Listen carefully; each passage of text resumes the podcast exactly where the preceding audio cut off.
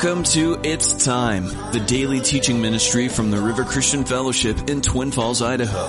On today's episode of It's Time, we'll listen to Senior Pastor Mike Kessler as he teaches in the book of 2 Samuel. This book is especially important as it focuses entirely on the life of King David, the line of Christ. Examining the triumphs and troubles of David, we can learn a lot about being a person after God's own heart.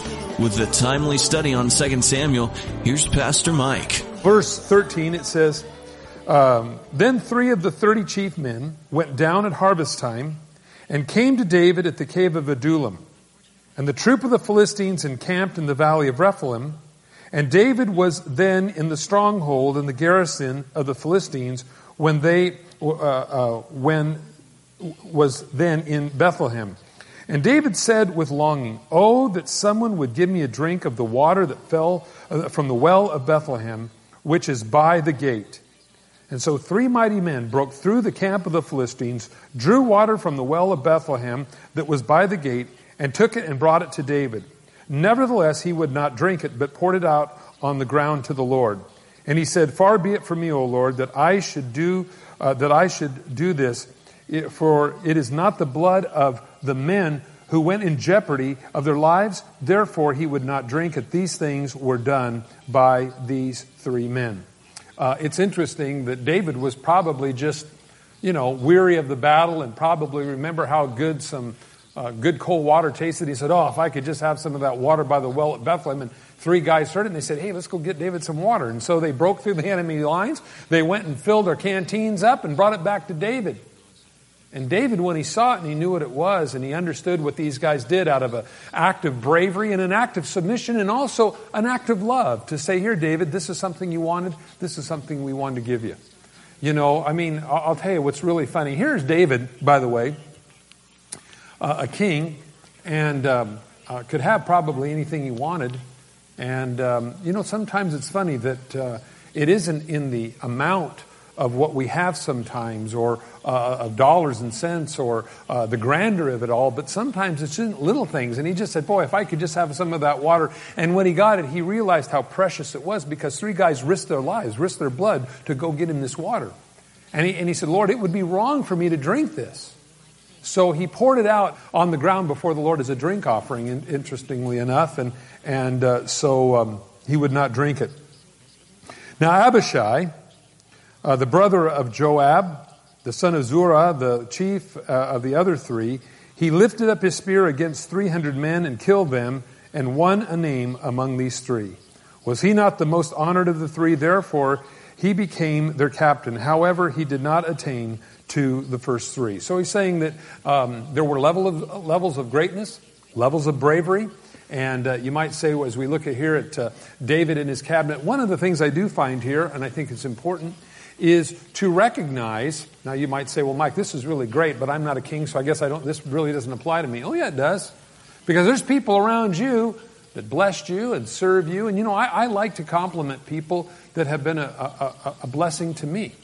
Uh, and, uh, you know, um, uh, and, and, and, you know, you never know when that one person or, or, or the friends that you have encourage you to continue on. You, you know, I'll tell you something. I think all of us can think back at a time in our life when, when we were um, just exasperated or we wanted to just give up on Jesus or whatever, and, and there was a friend, and maybe they even weren't walking with the Lord that good, but they encouraged you and you're still here. I'll tell you something, that tells me a lot about recognizing those that have been faithful to you. Now, we've talked about this before, but sometimes you may not ever know who your friends are until you go through problems and troubles in your life. There's an old saying, it says a friend walks in when everybody else walks out. And, and, and, and again, a lot of times people that you thought were your friends, they weren't your friends at all. They were just using you and they enjoyed the kudos and, and whatever else that you were offering them, uh, uh, the comforts or the securities or whatever. And, and, the, and the minute that you don't have those things to offer them anymore or you're in trouble, uh, they, they don't want to have anything to do with you. And so David recognized that just as well as these men who served him could have gotten killed, they, they were successful and God had blessed them. And so he recognizes not only what they did for him, but also what they did for Israel and most of all what they did for God. And so I think this is really important thing. And I think all of us need to remember to be complimentary when people have blessed us. And, and, so I think that that's good. And remembering again, just as uh, just as it says here, that um, uh, they did the work, but God is the one that brought the, the, the, the, victory. And so always remember that it is God working through that person. So that way, when somebody comes up and says, "Hey, you know, you're doing really good," we go, "Yes, I know," and our head swells up and our ears drag on the doors as we walk through. Kind of bad. It, it, but it's okay to tell people you noticed. And again, think about it for a minute. Doesn't it feel good when somebody tells you how well you've done? Did somebody even notice? Now, now friends, I'll tell you something. You know, uh, a lot of times we, we, we kind of look in the Bible, and, and I've even had people say, you know, Lord, teach me how to love. But one of the ingredients, one of the key ingredients in love that we learned from, from Jesus is to see what he did for us and, and say thank you. That's one of the things that happen to us when we become born again. Uh, we don't really become born again until we say to Jesus, Thank you for dying on the cross for me. In other words, I recognize what you've done for me. And, and, and if, we don't, if we don't recognize what others do for us, as well. I believe, friends, that that, that is, a, that is uh, something where it begins to speak of being self centered because we're, we're, not noticing what others have uh, uh, contributed into our life. Uh, and I think that's a tragic thing when, when a lot of times uh, some people's fame and fortune is built upon the backs of others and there hasn't even been said thank you or anything. Think that that's kind of a, a sad way to go. And so, again, when we understand that God's plan for our life and purpose for our life is to be watchful and, and just as we said thank you to Jesus, so we also then notice and say thank you to others that have been kind to us. And I think again, this is something that David, interestingly enough, is, is doing here in the scripture, letting us know that, hey, these people, in fact, really did mean something to me in heaven. So think about that for a minute. Maybe in, your own life, uh, um, those that have been uh, influential in your life and how important that is, because again, friends, that's, a, that's something that, that God looks at. So, we find here again that he lists these people that were uh, uh, that had been a great blessing.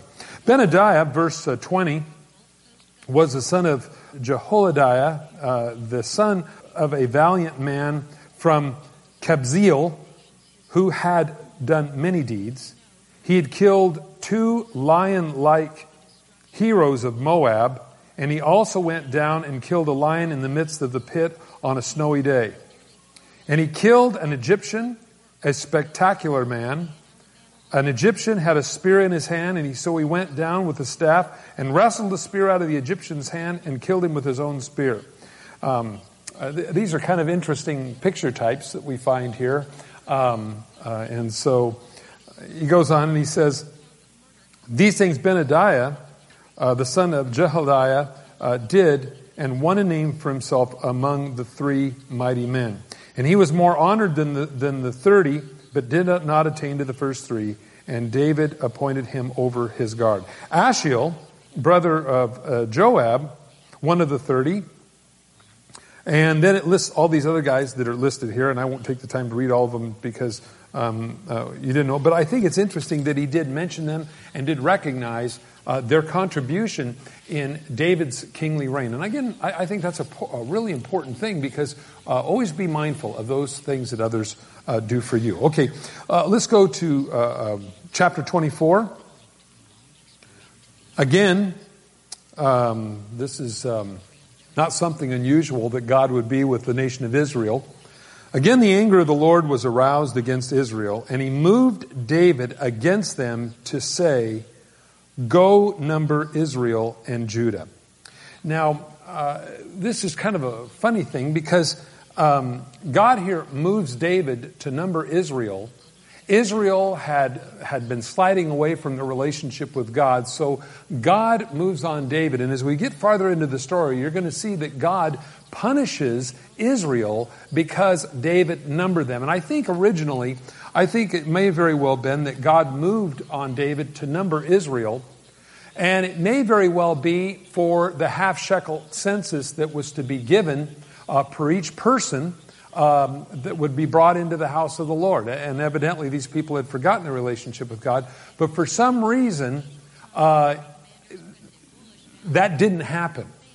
And so we find that God then ends up judging Israel uh, because of, of uh, this census. And, and again, I believe it was probably because uh, that which was required by God um, uh, to be brought into the temple was not brought into the temple.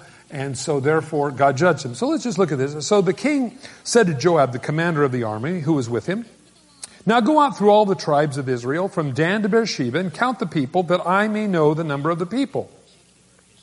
Uh, something noteworthy here. God never told David to do this. Uh, he moved on him, though, to do it.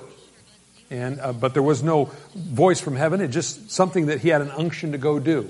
And it may again very well been that God was moving on him so that uh, this money could have been brought into the temple. Uh, once again, it would have sustained the priests and, the, and, and uh, their ways of worshiping the Lord. And so Joab said to the king, Now may the Lord your God add to the people a hundredfold, a hundred times more than there are, but uh, may the eyes of my Lord as the king see it. But why does my Lord the king desire this thing? Why do you want this? Um, Nevertheless, the king's word prevailed against Joab and against the captains of the army, so it seems that everybody was against this. And by the way, to take a census was rather a large job in those days, just as it is today, to really find out what was going on. Now, again, God may have had very good intentions in doing this. Uh, the anger of the Lord was aroused. Notice again against Israel, he moved David. Now, it may very well been so that they would recognize that the half shekel should have been brought into the temple, but, but now David um, uh, is doing this. It doesn't seem to make any sense. And it may very well be that the motive of David had changed somewhere along the lines. And so it says that they went out, crossed over the Jordan, uh, they camped in Aroer uh, on the right side of, of, of, the town, which is in the midst of the ravine of Gad towards Jazer.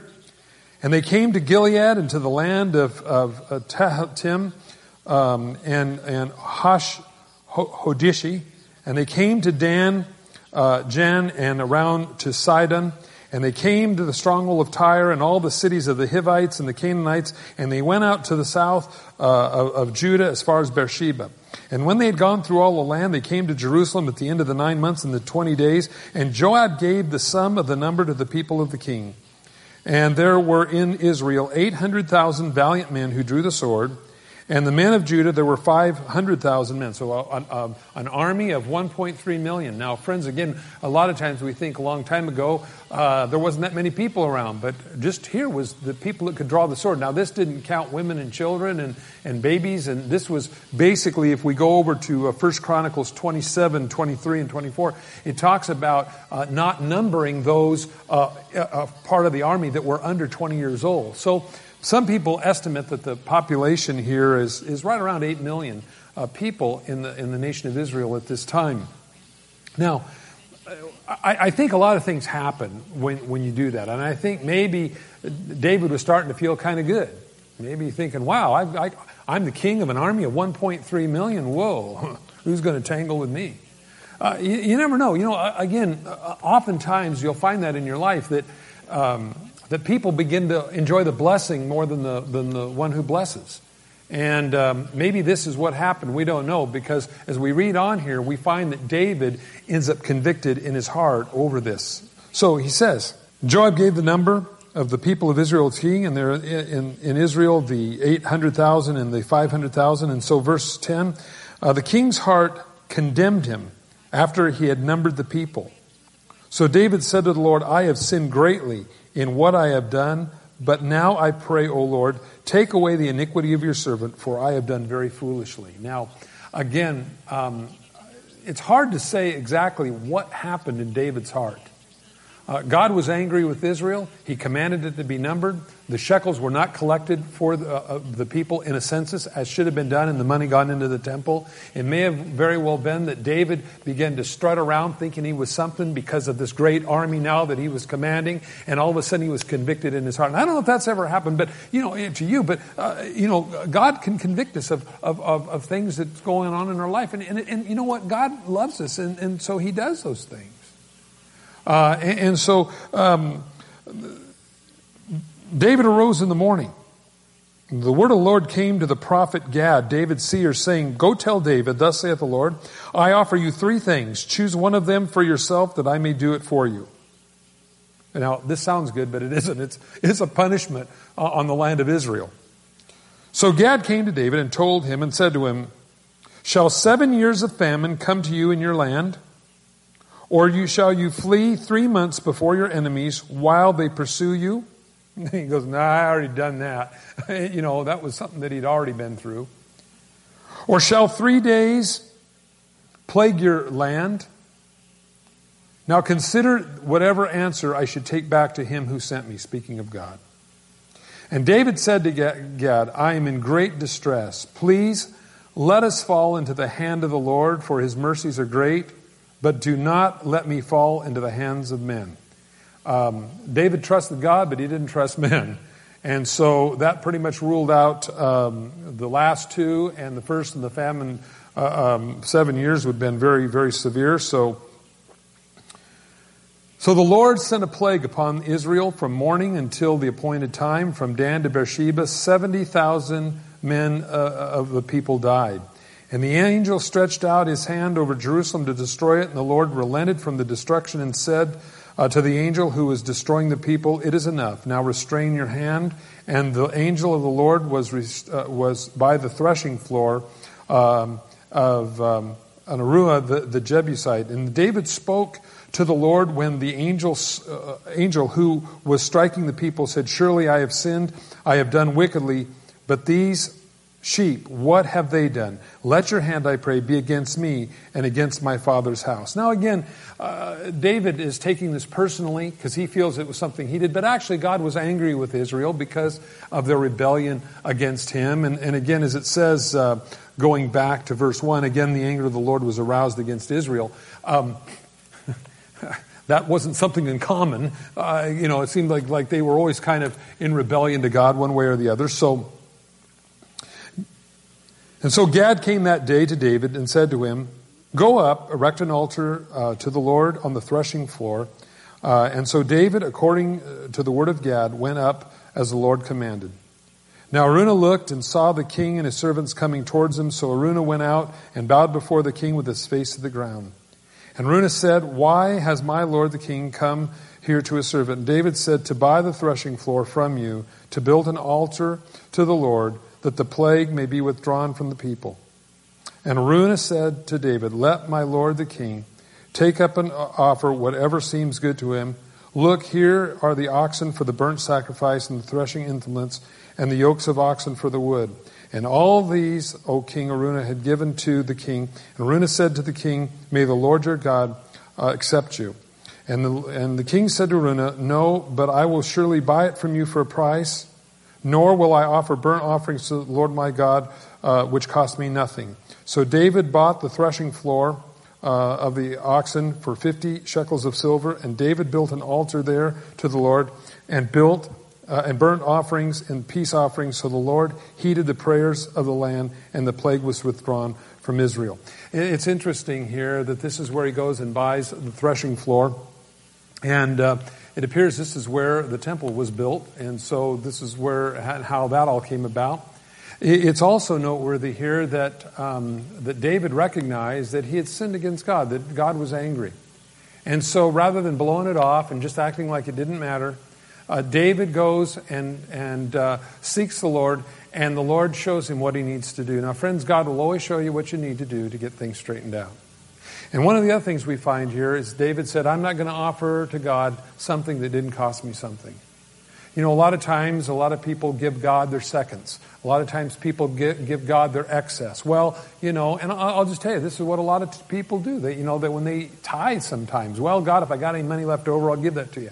I don't do that before I ever spend any money, I take God's part out and I give it to Him because the thing is, is that, is that that's the first fruits and I know that God will make up the other 90% just fine.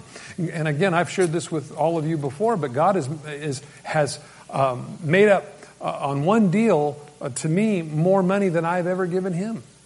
Uh, so money's not a hard thing, and resources are not a hard thing for God. But the thing is, do you trust God with your resources? And that's a that's a hard thing because a lot of people think, well, I'll, I'll give God what's left over, or hey, I got this, and I'll you know I'll give it to church or something. Uh, you know, there's an old saying, "Junk to the dump." But you know, if you, got, you give God your best, you know, I, and and like I say, if, if you look at this here, you'll see that God, in His way of doing things, God blessed David, God forgave Israel, and I think, friends, that's an important thing to understand that, again, they're on the threshing floor. They're on something that was where God would, would meet his people and forgive them of their sins. And, and again, where David uh, there goes and, and this guy offers him to give him all this stuff, and he says, Well, that's nice for the gift, but I'm going to give you money for it because I'm not going to give God anything that didn't cost me something.